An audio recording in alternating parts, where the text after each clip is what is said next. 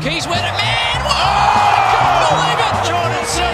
No. He's gone to give him out, and then he's rubbed his nose. That's his old itchy nose. Yeah. What about to McCullum, Shane? I might be trying to shake the sweet one after that first one. I might try and slide one in there fast. Well, you called it. It's out. Let's run out. Let's come off Xander's head on No, the he's stage. going. Sometimes, You'll never see that again. Yeah, you think you've seen it all, don't you?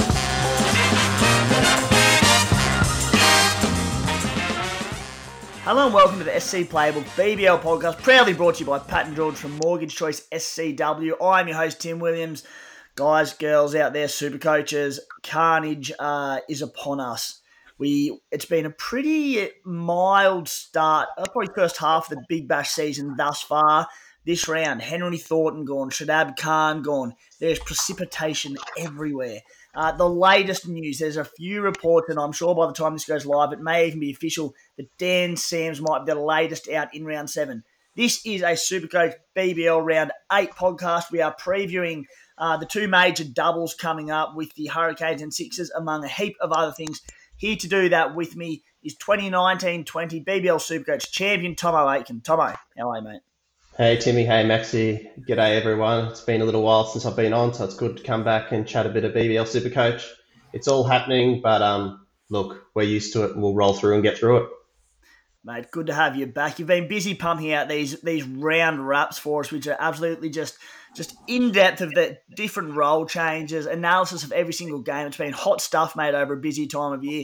Also with us is that man, former Sydney Sixers media manager. He's a Cricket Australia commentator, Maxi Bryden. Maxi, how are you, mate? G'day, Timo. G'day, Tomo. I am doing well. I hope all the listeners are doing well as well, mate. Uh, it's been an amazing little break from work over the last sort of 10 days or so, enjoying the sun, enjoying the beaches, and um, most of all, enjoying the uh, the chaos of uh, BBL Supercoach. Ha- having a great time. Jeez, must be very nice for you blokes getting these holidays this time of year while while some of us out there keep the economy going and keep slugging away with all sorts of different things. It's a tough life writing about cricket and recording podcasts on it. So, uh, now, boys, good to have you back. Tomo, I'll start with you, mate. How is the side tracking? You said you, you've been off for a couple of episodes, but you're back now. How are the boys looking? Yeah, um, what were we pre round seven? Let me have a little bit of look. Uh, ranked 640 coming into this round. I've hovered around that 400 to 600 mark for a little while now. Uh, last round, what did we get? 532, so not my greatest round ever, but there were quite a few of us that had some low scores last round. Um, positives of last round, I guess I looped the right guys. Hales and Stoinis are my loops, so they were nice, but it was more the on-field players that the issue for me. Um, disaster last game too. I've had Brown in my side all year. Um, then he gets selected, bit of panic. I have to burn one of my boosts and bring in a non-playing player. Thinking about the Sixers and the upcoming schedule, I get Patterson.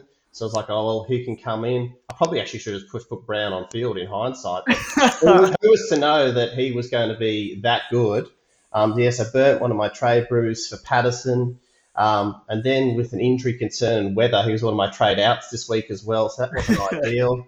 Um, my two trade ins last round were far from ideal. So I've avoided Shadab all year based on schedule, but I was just got a bit nervous and caved in with that negative break even at roll. I thought over two single weeks he could go absolutely massive and might be the biggest scorer over two weeks. Um, yeah, he didn't have his greatest game and he was my VC.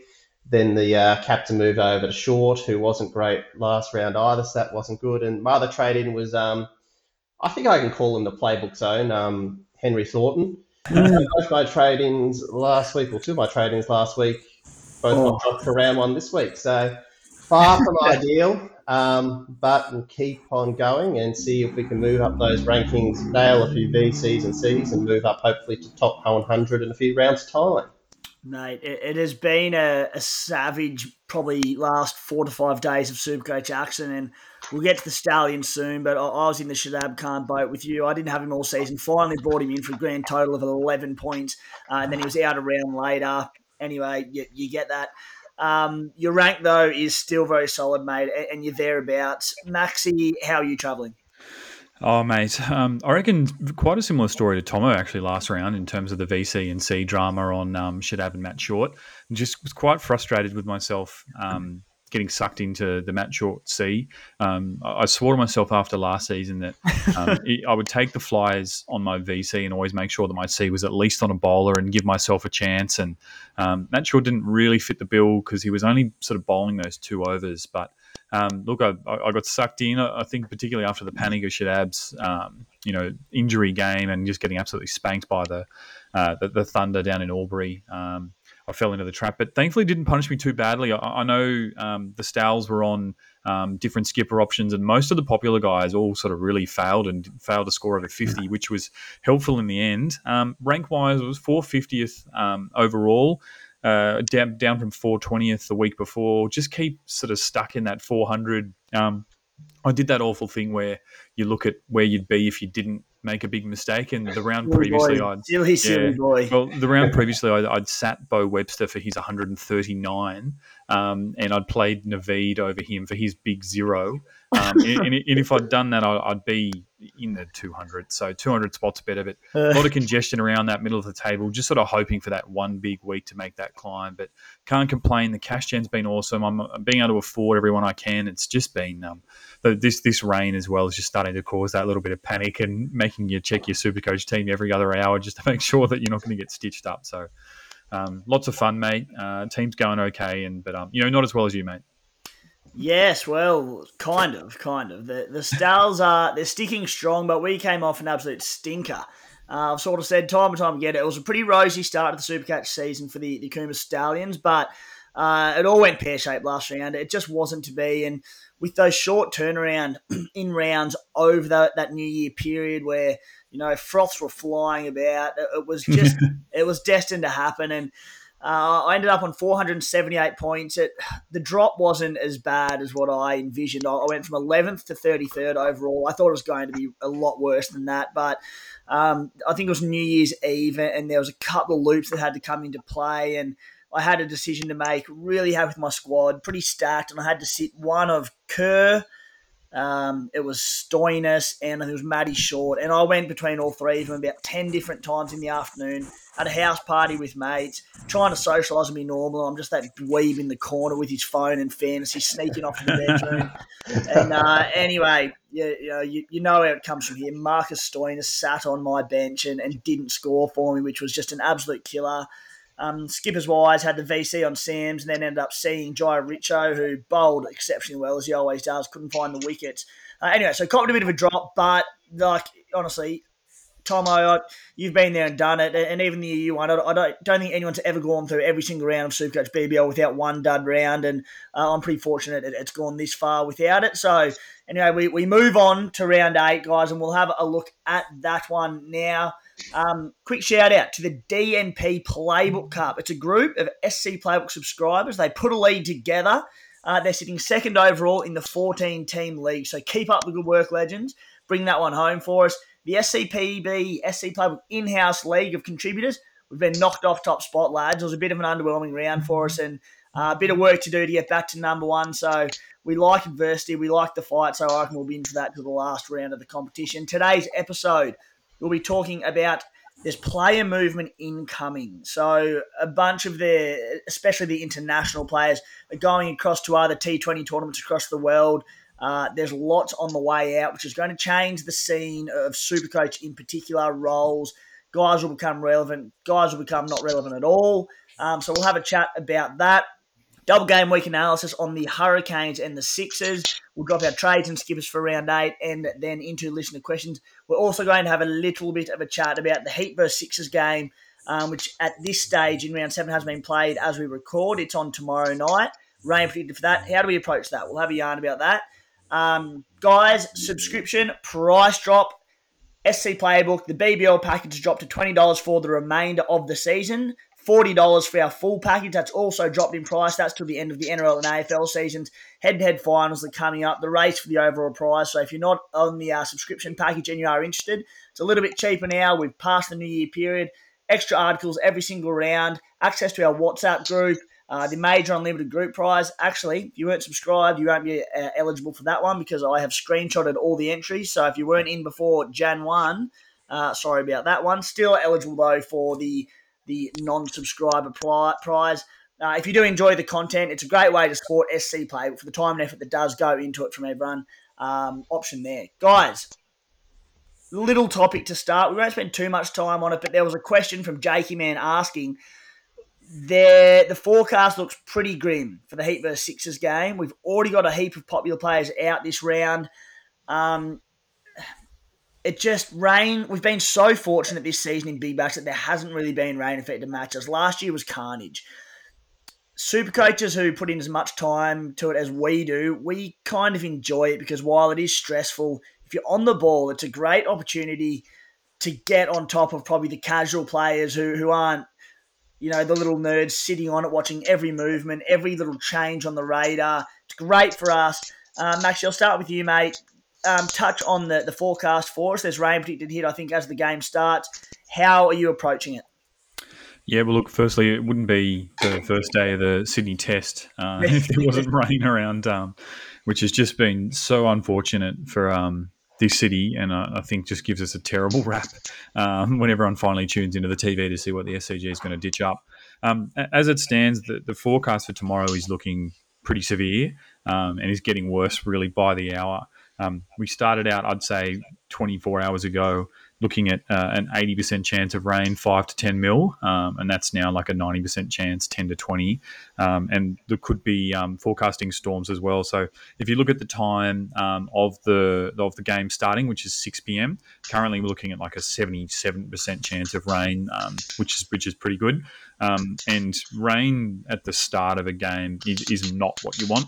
Um, rain during a game, sometimes they can play through it, and we saw that the other night. Um, I forget which one it was, but you know the, they just kept going. I think it might have been the Gold Coast game. Um, they just kept going, even though the rain was coming down. But um, rain at the start of the match will be make it very, very difficult for the boys to get on at North Sydney Oval. Um, and I guess that's what we're here to chat about today is um, what your plans are.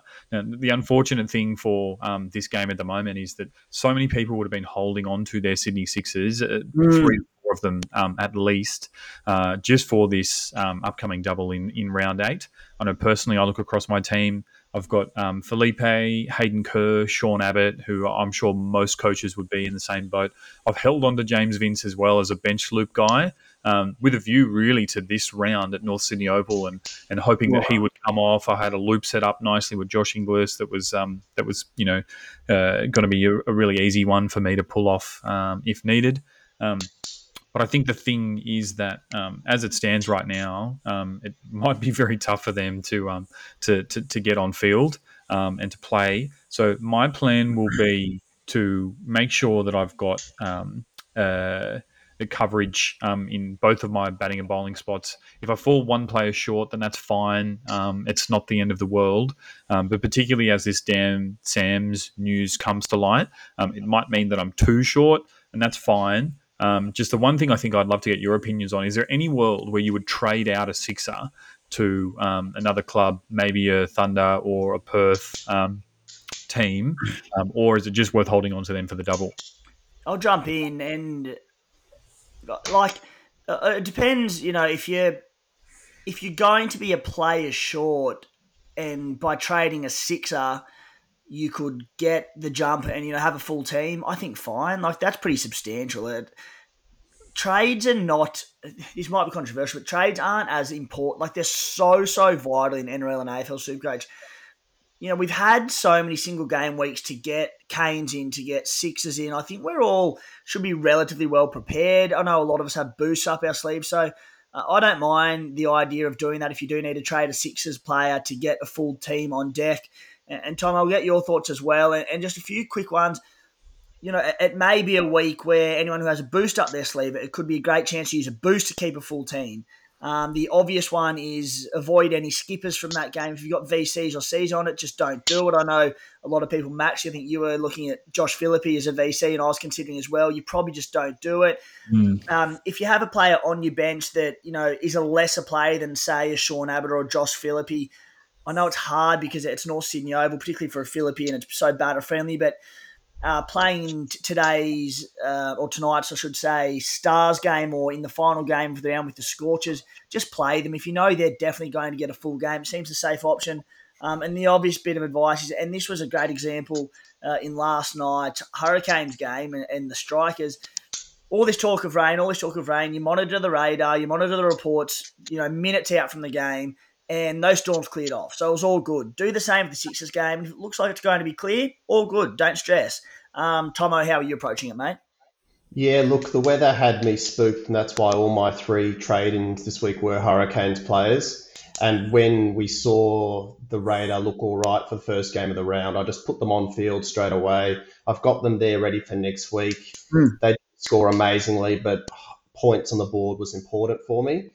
I guess, and I'll I'll think back to what was maybe one of the good moves I did a few years ago when I had a okay-ish, I guess, um, super coach season.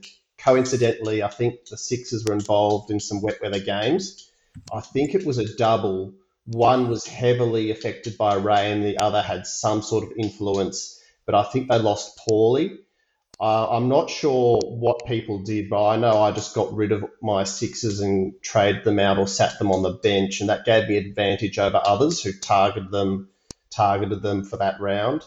Um, for this one, I put the Hurricanes on field, and then all my sixes, and I've also got Brown from the Heat. They're sitting on the bench or could be possible looping opportunities but I've mm. just gone safety first because I'm a bit spooked by the weather. But as we know, you know, just because it's forecast doesn't mean it's going to happen. Mm. Yeah, spot on, mate. That's it, and it's that's why, like, the just the biggest bit of advice we can give, as I said, people who, live and breathe Supercoach is you've really just got to be watching what the weather's doing just before that game starts and, and make your decisions accordingly. It's about staying extremely flexible. Um, with a bit of a worry towards it, I've held on to uh, one of my trades for the week. Um, I was I was not convinced on a couple for last night's game. There was a few storms around, although it did look clear by the time it started. So I've got one up the sleeve for that. So yeah, I think just stay flexible, consider your options, and just be watching that the, the minutes before the game starts. Boys, let's get stuck into our first major topic, I suppose, and it is the the changing BBL landscape in the next round or two with this host of internationals leaving. Shadab Khan He's gone. Alex Hales, he's got a game, possibly two left in him. It might only be one more. Mujeeb, Hosein, I think they might have one more game left in them each. Uh, Tomo's international availability yarn is on site, so jump on and have a look at that. We've got all the updates there. Um, Maxi, unsurprisingly, you're entirely around it. Um, the players that are leaving, the players coming in, the players that will benefit in Supercoach who are currently at sides – you're going to give us a quick rundown of it, uh, and then before round nine, where the majority of them do leave, you will have an article up on site explaining all your thoughts on the role change. It'll be one of the best articles of the season, I believe. Um, but you did just want to touch on a few ones to, to look ahead to. Yeah, thanks, Timmy. Um, I think for me, the there's probably two clubs in particular that I think are going to be most impacted. Actually, I'll stretch that to three. Um, the first is the Perth Scorchers. Um, and this is one that's been telegraphed for quite a while, but the Cameron Green injury is the thing that probably really has thrown this one wide open. Um, we always knew Faf and Adam Lyth were going to disappear at some point, and I'd expect opening the batting with Steve Eskinazi will be Cameron Bancroft um, after his really solid performance at Marvel Stadium uh, the other day as Perth uh, beat up on the Melbourne Renegades. Now, what that means is that there's going to be another spot in the batting order, um, just given that Cameron Green isn't returning. And Nick Hobson has been the guy who's been there all season.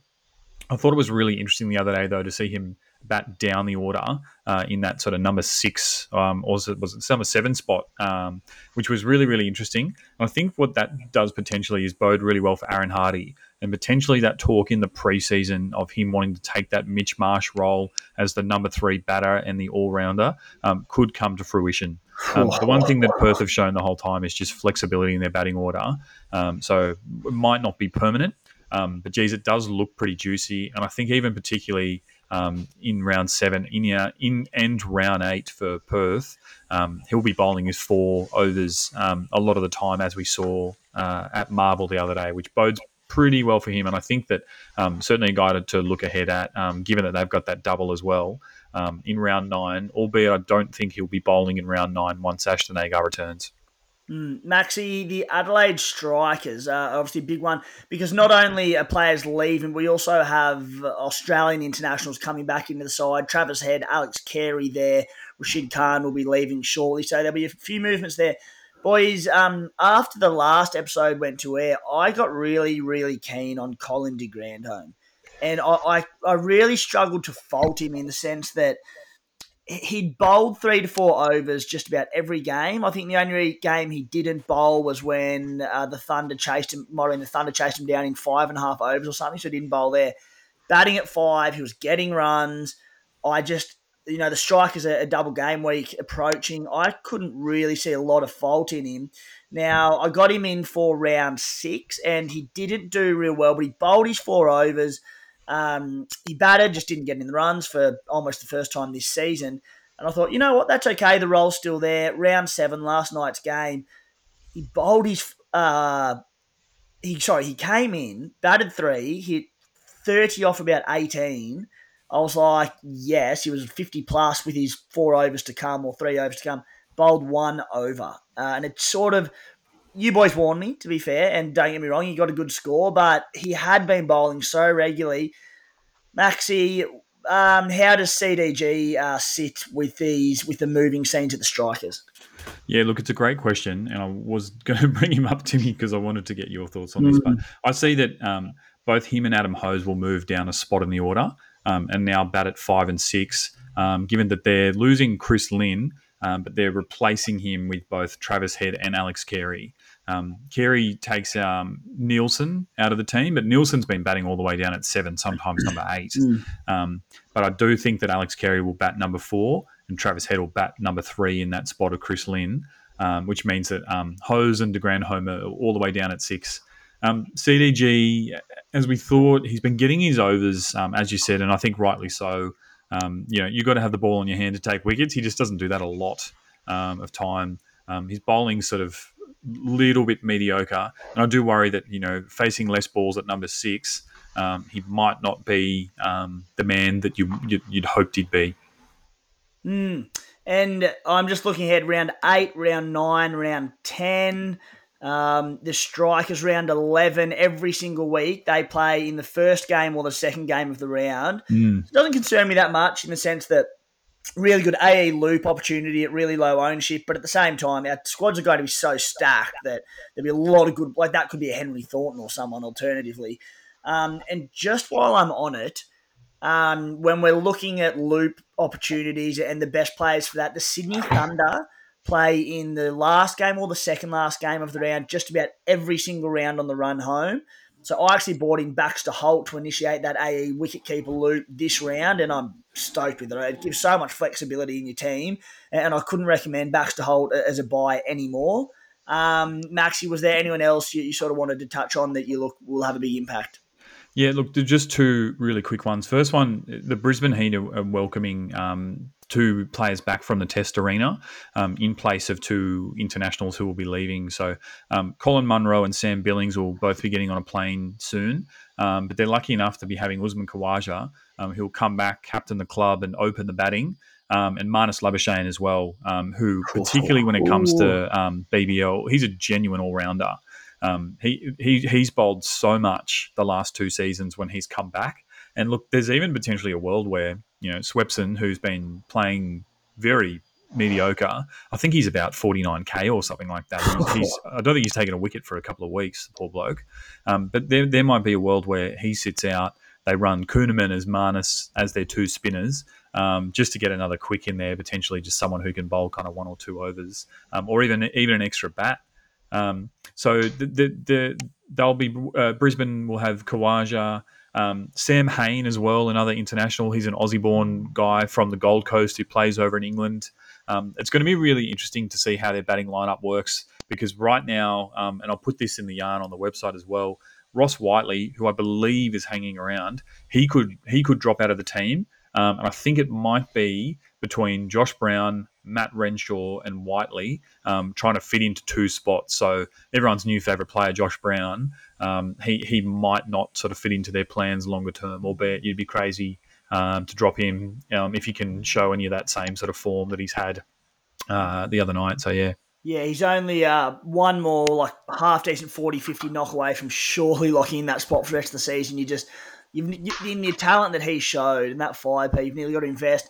Um, hopefully, it's not another Ollie Davies scenario to last year where he went ballistic for a couple of games. And then I think he did say got about four or five ducks in a row. The poor bloke. Um, he's coming good this season, and it's really great to see. But hopefully, it doesn't happen to to Brown as sort of a first year Blues there. Um, Tomo, what are your thoughts on all the Maxi's comments there? Is there anyone else that he sort of hasn't touched on yet? Um, yeah, what, what's your what's your take? Yeah, look, Maxi's covered a lot of things pretty well there. Geez, it is interesting, isn't it? And I, I think Ross Whiteley is here for the whole tournament. I think that's um, confirmed.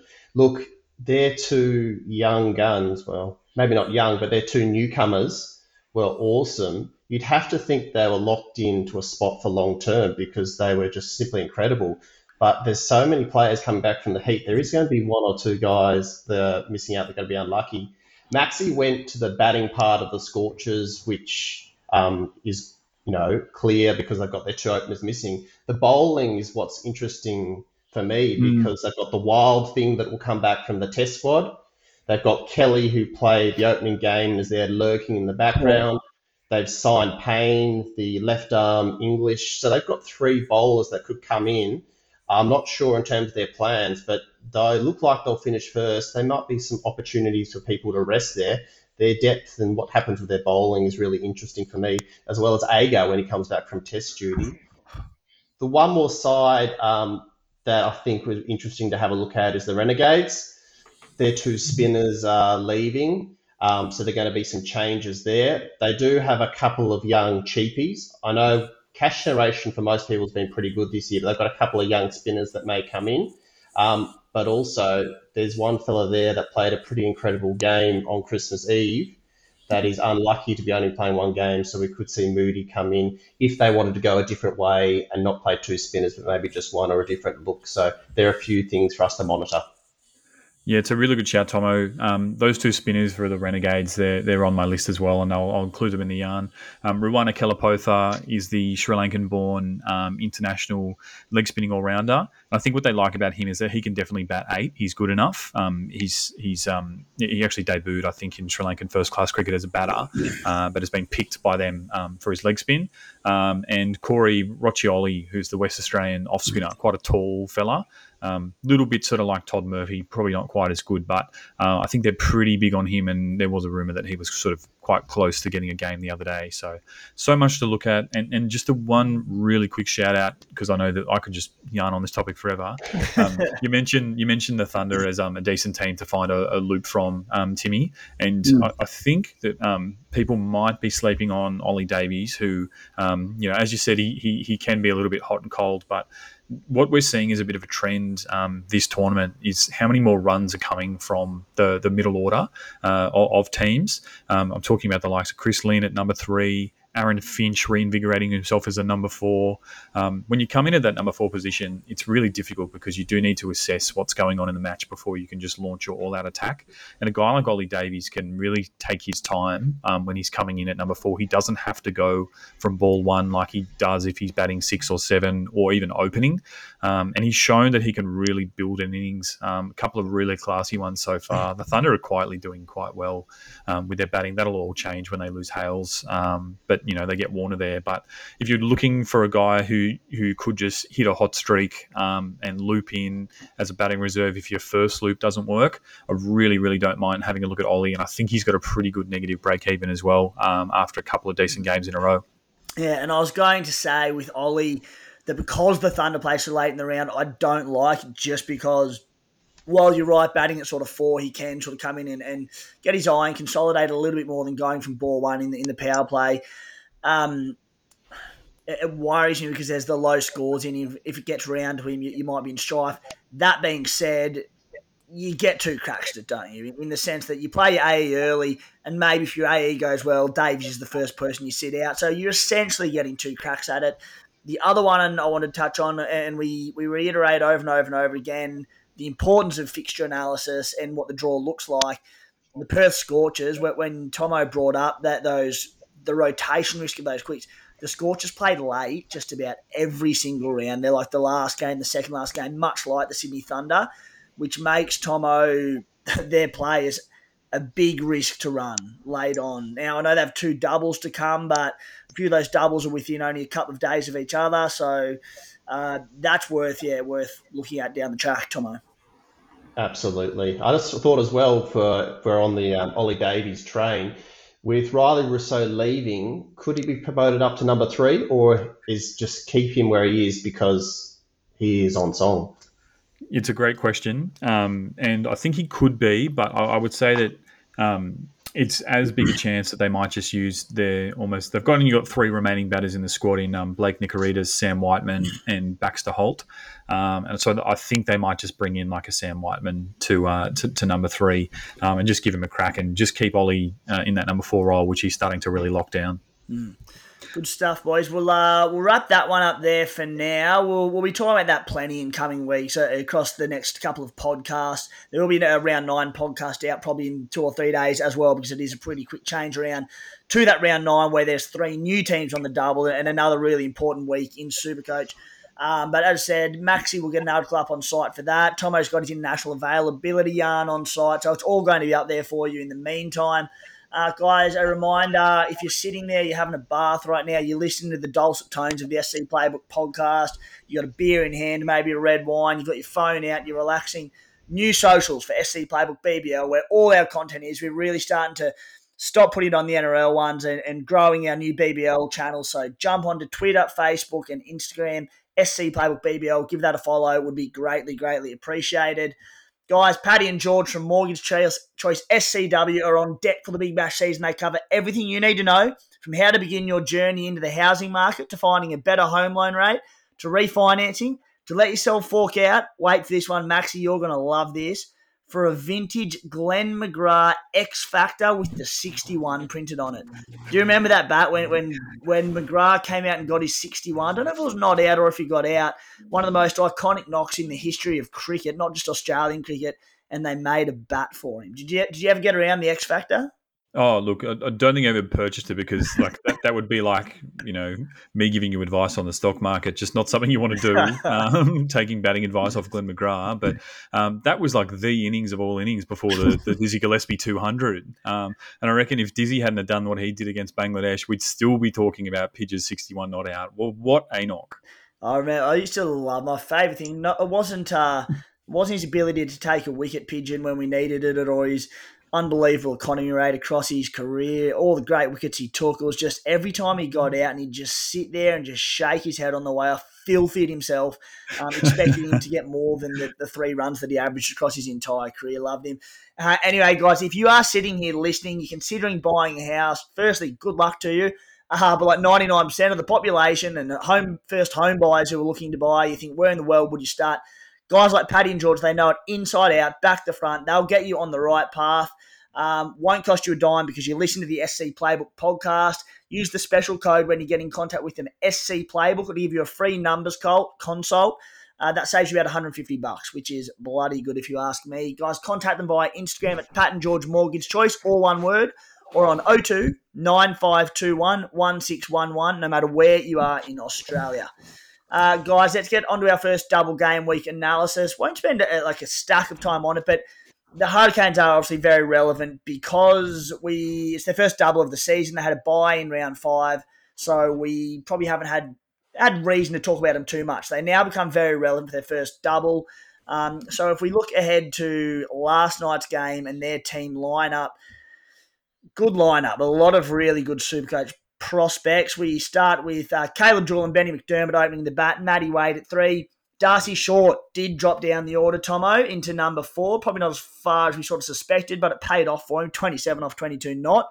Uh, Tim David into Asif Ali, Mitchell Owen, Fahim Ashraf, Nathan Ellis, Paddy Dooley, and Riley Meredith. Um, Maxie, I'll start with you, and we'll start with the batsmen. We'll break it up into two batsmen, then bowlers. A lot of very relevant batsmen. I suppose First things first, um, and we probably had a taste of it last night, but Shadab Khan didn't play. He'll miss the double. Um, how will this impact the team? And secondly, which of those batsmen are you looking at getting into or laying off for the double? Yeah, the Shadab, Shadab news I think really rocked just about everyone um, last night at six thirty when that team lineup came out, um, and I think that he really kind of um, uh, changes the balance of their squad. That's why we saw um, Mitch Owen come in, the all rounder, uh, and bowl his couple of overs. Look, I think uh, it, it, does open up some overs from Darcy Short, albeit we saw yesterday just how poorly he's bowling at the moment. I think his two overs almost cost 30, um, if mm. not maybe more. Chris Lynn really got after him. Um, and, and made it look easy. And look, Darcy Short was Shadab Khan before Shadab Khan was Shadab Khan. Just that original Super Coach BBL accumulator, um, rolling the arm over, picking up dot balls, fielding in the hot spots, getting catches, scoring runs, and even if he doesn't look great, he can sort of score 45 without too much effort. Um, and I see that he'll have to play a bigger role. Um, that's really it in, in terms of the changes. Um, the batting order is pretty funky, and I don't love um, getting players from clubs that change their batting order a lot. I think it's even going to get even more difficult just based off the fact that they've still got Zak Crawley, the Englishman, to come in um, as an international replacement. Yet Caleb Jewell, who um, you might have thought was just biding time in the opening spot, came out mm. and looked the best batter in the whole game. Um, one man of the match and like you know really fulfilling that potential that you know the Supercoach spy has seen in him for so many years. um, but look, I, I, think that overall on the double, um, in terms of guys I'm targeting, looking at the grounds that they play, Adelaide Oval and Marvel. Um, forget what happened in that Melbourne Renegades Perth game at Marvel during the daytime with the roof off. Um, that's a ground that can be quite a good one to bat at. And I think that chasing Hobart batters is the way to go in this, particularly when you consider that the Sixers also have the second game of their double at Showgrounds, which is an absolute. Um, it's not good. Um, so I think that um, Benny McDermott, no brainer, will have a great break even, can really hurt you if you don't own. Matt Wade, the Enigma, uh, seems to do well only when I don't own him, but I picked him up this round and had to play him. Um, they're, they're the ones that I would go after. I wouldn't want to have a punt on a Zak Crawley with no games under his belt coming in um, to Australian conditions for the first time. Um, and even Caleb Jewell, if he is named, he's going to be a fantastic price and with a low break even. So you could get after him. Um, I've already bought Nathan Ellis. Riley Meredith is a likely candidate. I, I really don't think you can go wrong with this Hobart team. Um, follow the form, I, I, would say, in Benny McDermott. I think he's got to be the number one target for me. Hmm. Tomo, what's your take uh, on the Hurricanes? I know for myself, uh, Nathan Ellis will be certainly coming. I wanted him this round, but for loot purposes, it just wasn't going to work. I already own Meredith there. I already own. I got Matty Wade in this week. Um, Benny McDermott's going to be a popular one. So I suppose you're probably thinking relatively similar. Darcy Short's an interesting one. He was um, pretty popular this week. He got his two overs, which is encouraging, but yeah, none for 28 off two overs, 14 over. It's just like – uh, the, maybe the drop down the order does help him, but I'm just so far from convinced, despite the potential in the role. Uh, Tomo, what's your take on Darcy and who are the blokes you're after? Sure thing, yeah. Darcy Short, it seems a bit incredible, you know, after all the seasons he compiled, mm. a mainstay, whether it was a double game or a single game week, you know, almost every player had him. He's pretty cheap. He was sort of under, he was definitely under 100,000 and possibly even under 90,000, I reckon, coming into this round. Mm. Look, I can't believe I'm saying this, but I don't think he's high on my radar this week. The question was, is he going to bowl more when Khan leaves? Last night he bowled two overs, but they were pretty poor.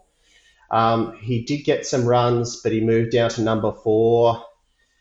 Look, are those runs enough to get him going? Some might say yes, but he's not one that's high on my radar at all this week in terms of batting perspective, I brought in Wade for this round, and look, he didn't go great, but that's okay.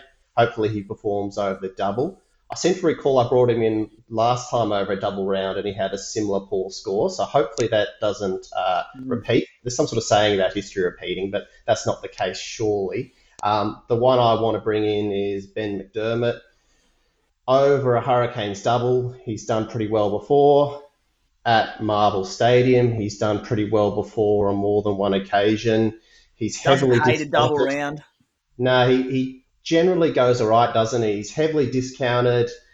I'll look from a selfish perspective. I wish he made just a nice twenty or thirty last night. Didn't reach fifty. He was a bit sort of not less obvious, but not many people jumped on. I love to see that just little uptick in form before a double. That says to me I'm ready. So the two batters I want from the Hurricanes are Wade and McDermott. Tim David's the interesting sort of batter. He's sort of that X factor trade in. Um, if you're looking to be a bit different, if he explodes in a power surge across the double, you know, it's happy days for you. But there's a there's a quite a bit of risk attached with that type of trade in. Um, he had a little cameo when he came in last night, um, but he may be one for some, but a bit like Darcy Short, I don't think David is high on my radar either. Yeah, I wouldn't be going. Honestly, Tim David, the role just isn't there. I wish they'd bat him higher up the order. Uh, I get the the importance of a middle order specialist and how good he is, but oh, I just feel like we need to get more. Uh, needs to be facing more balls. Maxi, what do you reckon? I don't really think that you can go wrong with a Tim David, particularly because he plays the first game. So you could just get him on a good loop and playing on two good batting tracks as well. Uh, I know that he's scored runs before at Marvel Stadium, so he could be one to come off. But look, I think just that what you were saying before, Tom, about history repeating itself, the fact that they're playing the exact same team um, in the Adelaide Strikers um, at a similar ground with similar dimensions, at short square, there's every chance that. Um, the, the, the, guys who did well yesterday are the ones who are going to come out and do well again. So, look, Chase Durham, it's it's a pretty boring one to cover this week because it, it, feels so obvious. Um, yeah. It's also going to be Rashid Khan's last game. I think that he's going to want to put in a big performance in front of the Adelaide Strikers fans, and that doesn't really bode well for Matt Wade, who I much prefer opening than batting at three.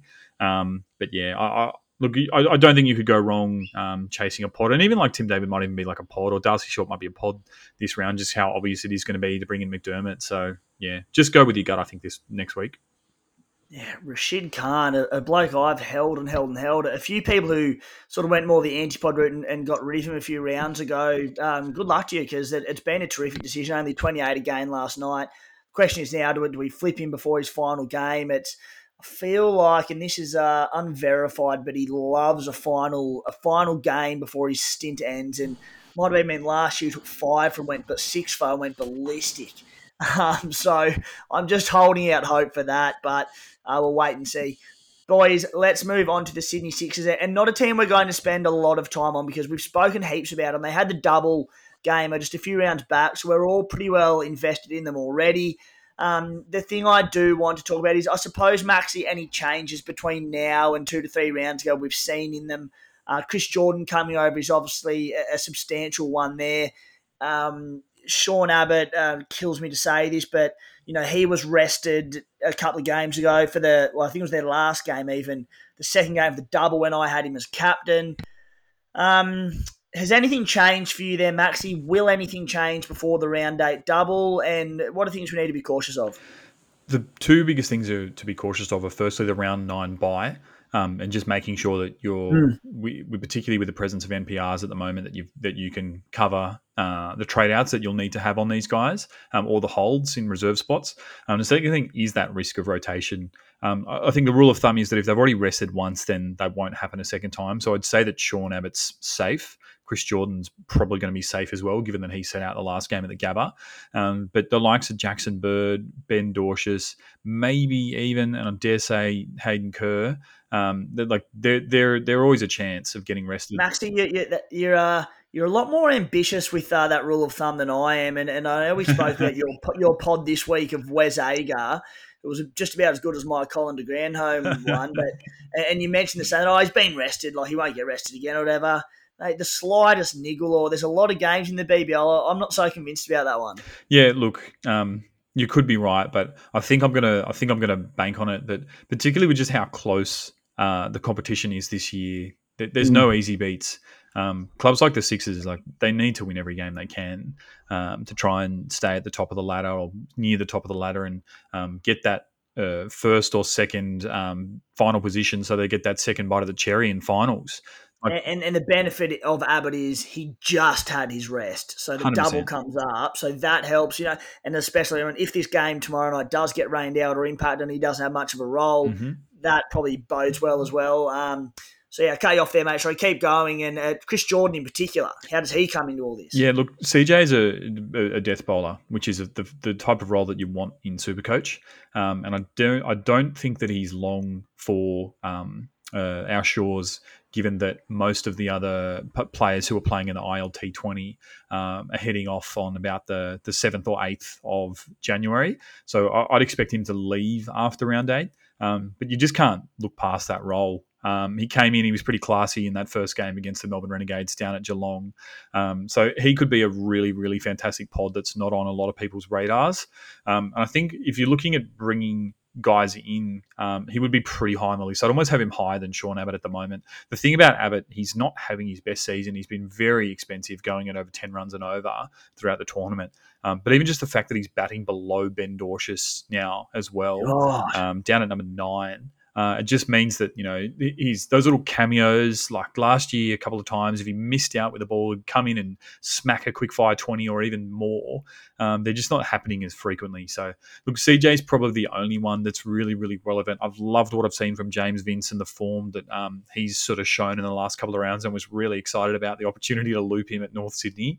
Um, but like that's they're really the only ones, and I, I think more so that the Abbott call is just one to think about if you're looking for a skipper um, from the Sydney Sixers, um, knowing that they play the second game um, of the round after um, the uh, Hobart Hurricanes. Your VC will be a Kane. Um, for me, it'll be Ben McDermott.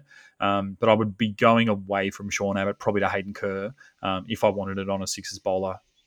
Mate, you've uh, taken the words out of my mouth. There, it was it was the exact question I was going uh, to throw at Tomo. Now, Tomo, firstly, has anything changed for you in the last couple of rounds for the Sixers? Because I think the majority of us will already own Sean Abbott, Hayden Kerr, Josh Philippe.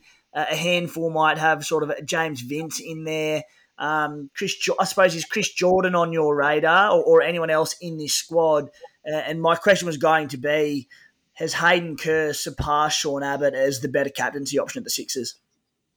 Uh, Potentially, I kind of like captaining Abbott this week because I don't know if Kerr could possibly um, be a chance of being rested. Mm. I like the fact that Abbott has rested, so I feel safe that he's going to play both games. Kerr, I know he's an all rounder, but if they all want their bowlers to rest, there's some chance that I think maybe he does have a rest. Um, Jordan, I, I like as a pod. We've got confirmation that Vince is playing both games. I would love to see confirmation that Jordan is going to play both games as well. As Maxi alluded to, death bowler, something the Sixers haven't been at their best doing this year. So there's a clear role there. I think almost he's only played the one game, but I think he might be the highest averaging Sixer. Um, so if we get confirmation that he's playing both games, he's a trade in for me. Vince fits the mold we sort of spoke about with McDermott, just that nice little uptick in form before a double. Um, he's been pretty good the last two or three. It's guaranteed he's playing both games, so I like him. The other one I'm sort of considering is Dwarshuis, as we alluded to, batting above Abbott in the order for now. I, I reckon that was more a matchup thing to do with the Heat. Um, I'm not sure if that will be done on a permanent basis, but it's certainly something that's fluid, I guess. Mm. He's been a bit rocks or diamonds, but when he's on, he's on, um, Benny. Um, he missed those few games so I'm trying to think ahead. Will that count as his rest because he missed that block of games after an ordinary first game? Does that mean he's fresher and less likely to be rested compared to others, maybe like a Jackson Bird or a Hayden Kerr and things like that? Um, so he's one I'm monitoring and I'm not sure yet. But um, I wouldn't be bringing any um, Sixers spinners, that's for sure. My targets, if I was going to bring a Sixers bowler, are definitely um, fast bowlers.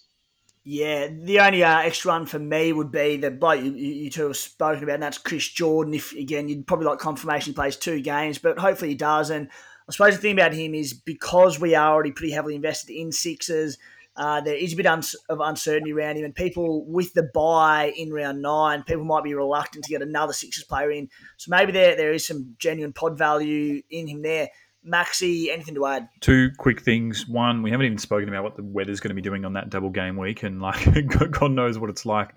Um, given that I think that that the second game of the Sixers double is at um, the showgrounds on the eighth of January that's meant to be a day where Test cricket's played, so it's probably going to rain um, if history's anything to show us. Um, and then the final thing is just that because the Sydney Sixers don't look to have signed any international replacements um, off the back of the departures to James Vince um, and Chris Jordan, um, they might try and squeeze those rests in for Dwarshuis, Kerr, just knowing the workloads that they're going to have um, for the whole second half of the season without really much of an opportunity for rest. Um, they get back Steve Smith um, for round, I think potentially round nine, um, definitely round ten. Um, but you know, it's it's just going to be um, it's going to be a really interesting one to watch. I think the, the only good news is that they seem to quite telegraph the resting um, of Sean Abbott really nicely for that Renegades game by just not including him in the squad.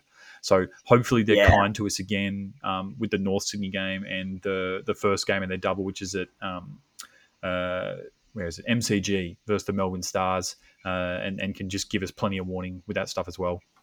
Yeah, no horrific shenanigans with the team listings, thank God. Tomo? Yeah, just a quick one, boys. Is there any interest in um, Jordan Silk? Because he's currently averaging more than Philippe, which I couldn't believe to actually saw it with my own eyes this morning. Any love for Silky?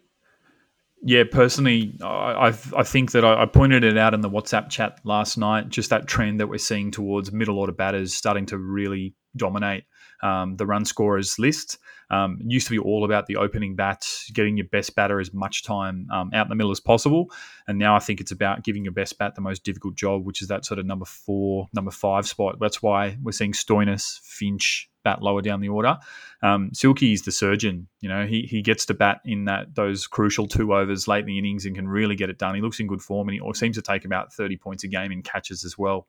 Um, always in the hot spot. So um, the only thing I have against that Tomo is probably his price now because I dare say he's probably going to be about 130, 140k. Um, for round eight, which is um, a bit rough um, when you're talking about a guy who's about as consistent as probably Colin de Grandhomme's going to be. Yeah. Jordan Silk, I'm like, he just delivers time and time again. He's su- such an exceptional cricketer. And you mentioned it, um, Maxi. The fact that he bats down the order doesn't make him any worse than a top order batsman. Uh, it's just that that's where he's best utilised by the team. Supercoach wise, there's not a chance I'm bringing in a number five batsman. As you said, uh, not only you know it's not even in cheapy range or anything, but a number five bat who doesn't bowl, not coming anywhere near my team. Um, although on what we saw last night, I've essentially got that in Colin de Grandhomme. So moving on, um, guys, tonight's Draft Stars contest. The Stars and the Renegades. There's a thirty thousand dollar jackpot. Uh, my pick for that one, Luke Wood, is at thirteen thousand nine hundred. For bloke with his role, he's getting plenty of opportunity with the Willow, bowling death most of the time. I don't think he did last game, but I do think he's tremendous value in that one.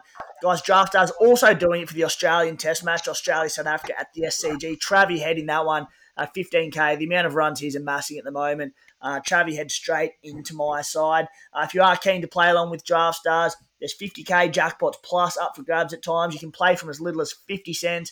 Uh, essentially, for anyone who doesn't know, it's fantasy sport and punting.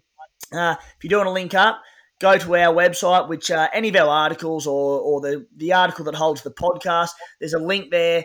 You can do that uh, and go through to the website from there. Of course, as always, 18 plus only and gamble responsibly. Boys, let's get into our trade plans and uh, trade plans and skippers for round eight quickly, and then we'll jump into listener questions to wrap it up for this week. Maxie, I'll start with you. What are you looking at for trades and skippers? Yeah, really tough one because I think that um, I had a look at my team just before, and there's only two players that I have right now that aren't playing a double game week in round eight or round nine. Um, so struggling a bit for trade out options. But as it stands, I'll be getting rid of um, Michael Neser. Um, I'll be getting rid of whoever I reverse back um, off for, for Dan Sam. So either get Akeal Hosein um, or Matt Gilkes. Um, and I might have to kiss goodbye to my new toy, um, Wesley Agar, um, or maybe like a Luke Wood or something like that. Um, but in terms of trading, one will be definitely Ben McDermott. I'll probably take a punt, I think, on Darcy Short just at his price. Um, Cartmore pass. I think he's going to be in the 70Ks or something like that. And, you know, just cross my fingers and potentially use him as a loop option um, for the first game. Um, and the third one um, might be a cheeky look ahead uh, at a um, Hardie. Uh, just knowing that I think he's going to bowl, he's playable in single game weeks while Ashton Agar's on test duties. Um, and, you know, he could bat number three and just getting ahead of that next double game week as well. Mm. Yeah, don't mind Hardie at all, especially after that chat earlier, mate. Um, what about for you, Tomo? Yeah, um, Alex Hales and Akeal will be going. A bit like Maxi, I'm a little bit stuck on the third trade, so maybe Gilkes or Daniel Sams when news comes to hand, I guess. Um, McDermott, first one traded in for me. Number two might be Jordan, might be Dwarshuis, depending on what sort of news is available. And the third one, again, is probably someone to prep for round nine. I've already got Hardie, but maybe a Scorchers or a Stars bowler, I'm thinking, but a lot to play out. And what about your skippers, mate? Uh, VC will be uh, top order bat and form from the Hurricanes. It'll be one of Wade or McDermott for me. I've had success on a VC opening bat in the past, so that's where I'll be going. And I've got here my notes. I want Kerr or Abbott, but I'm just saying, is Abbott safer, less likely to rest, even though his average is a bit down this year compared to lots of other years? It just seems like the safest option for me. Maxi? Yeah, look, Dermot VC not going to miss out again this year after what he did to me last season. Um, and yeah, look, I think I'll, the C will be on Hayden Kerr unless we get a whisper um, of arresting. Um, in which case, uh, I might have to bring in Chris Jordan um, and put the C on him just because no one's doing that. Yeah. Uh, a couple of days out, I can't be give any more clarification on that, boys. I'm VCing Wade or McDermott. Pro- probably Wade. She's got more runs on the board this season, but to be confirmed. Uh, but I am leaning that way. And then C, again, Sean Abbott or, Hayden Kerr. You, you've both given me a bit to think about. Um, I honestly don't know. I'm 50 50 split at this stage. In terms of my trades, if we get confirmation of Dan Sams being out, he will probably be my trade this round. Uh, we'll hopefully get more information around the nature of if he's injured or what's going on there. But um, it is looking like that way at this stage. So Sams would probably have to go. Uh, any combination next round of Hosein, Kane Richardson, or Rashid Khan. I think they've they'll have another game to go each. Rashid and Hosein. I'd love to hold them for one more, but as you said, Maxi, it's it's a little bit hard in the sense that teams are so stacked. You, you want to hold most of your players, but people have got to go. So might have to go early on those guys. Coming in, it'll be Nathan Ellis, uh, Benny McDermott, and Henry Thornton. I think is probably the one for me. Uh, everyone else on this podcast seems to own him and keeps raving about him. So I may as well get down on the action. Thanks for that, Maxi. Um, so Henry Thornton uh, ahead of that round nine double. Mate, no interest in uh, Sir Wesley Agar at all. Can't can't interest you there, mate. Sir Wesley Agar. That that will do me. Although I I didn't laugh at you about Henry Thornton, but there's not a lot you're wrong about, so uh, you know I shouldn't. But um, and I, I, believe you're, you're confusing with Sir Colin de Grandhomme, who next round's going to hit probably a triple ton. Love that. Uh, boys, let's jump into a few listener questions. And the first one is from Gintergrams. And for those who don't own Sean Abbott, you, we've all just spoken pretty highly of him, but we've also, there's been a little of down talk on him where we're getting to the point of the season where antipods could be the key to, particularly for highly ranked players.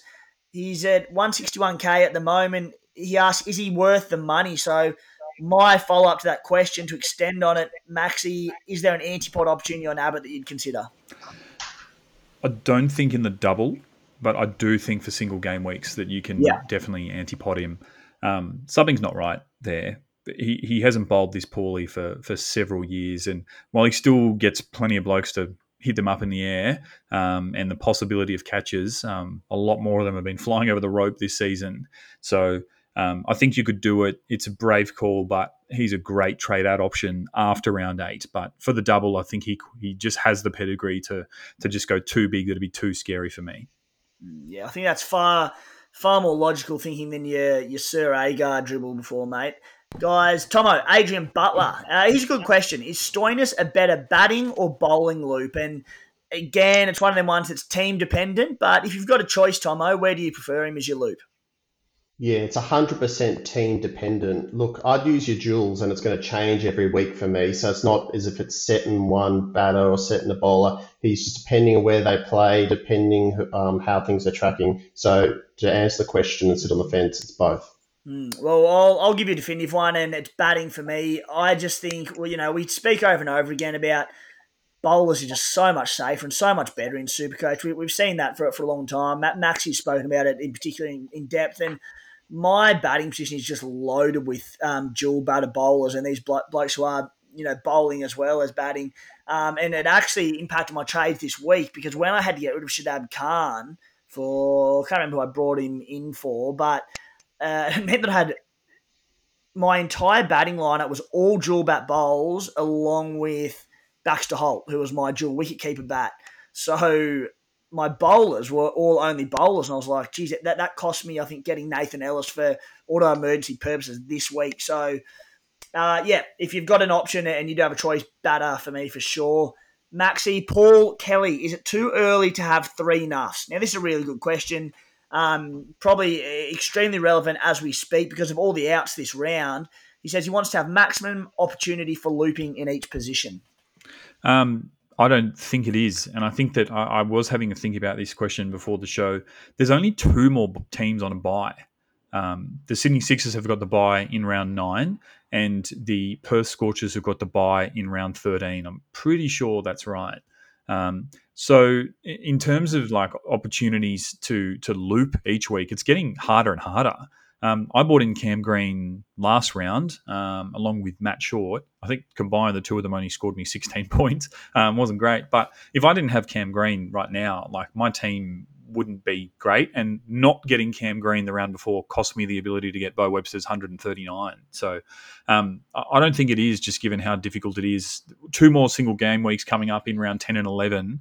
Um, you're going to want to maximize your looping. So um, as long as you can cover the trade outs of the Sydney Sixers after round nine um, and still field a full team, then um, I reckon go for it for sure. But just note that Joel Davies' popular loop option with the Sams news, um, that he's a big chance of playing uh, tomorrow night um, in that Perth game for sure. Mm, yeah, and just to add to that, uh, obviously round eight, two teams on the double. Round nine, three teams on the double. A lot harder rounds to loop. Those ones with a lot of doubles. So, you know, with all the outs we have seen sort of this round as a little bit of a wake up call, maybe it's you know two rounds away from having three nuffs. However, there's certainly merit in, in what Maxi said there. Boys, let's wrap that one up for the Round 8 SC Playbook BBL podcast. Uh, Tomo, thank you, mate. Thanks, boys. Good fun. Hopefully, we can avoid the chaos and turn out with some decent rounds. And Maxi Bryden, thank you as always. Pleasure as always. Uh, the pod always gives me plenty to think about. I don't know if I'm doing a rain dance or an anti-rain dance um, for that North Sydney game, um, but would you know? Hopefully, there is some cricket to watch tomorrow night. I'm doing a Dan Sams' "Please Be All Right" dance, guys. Thank you for tuning in, and we'll be back for round nine. Cheers.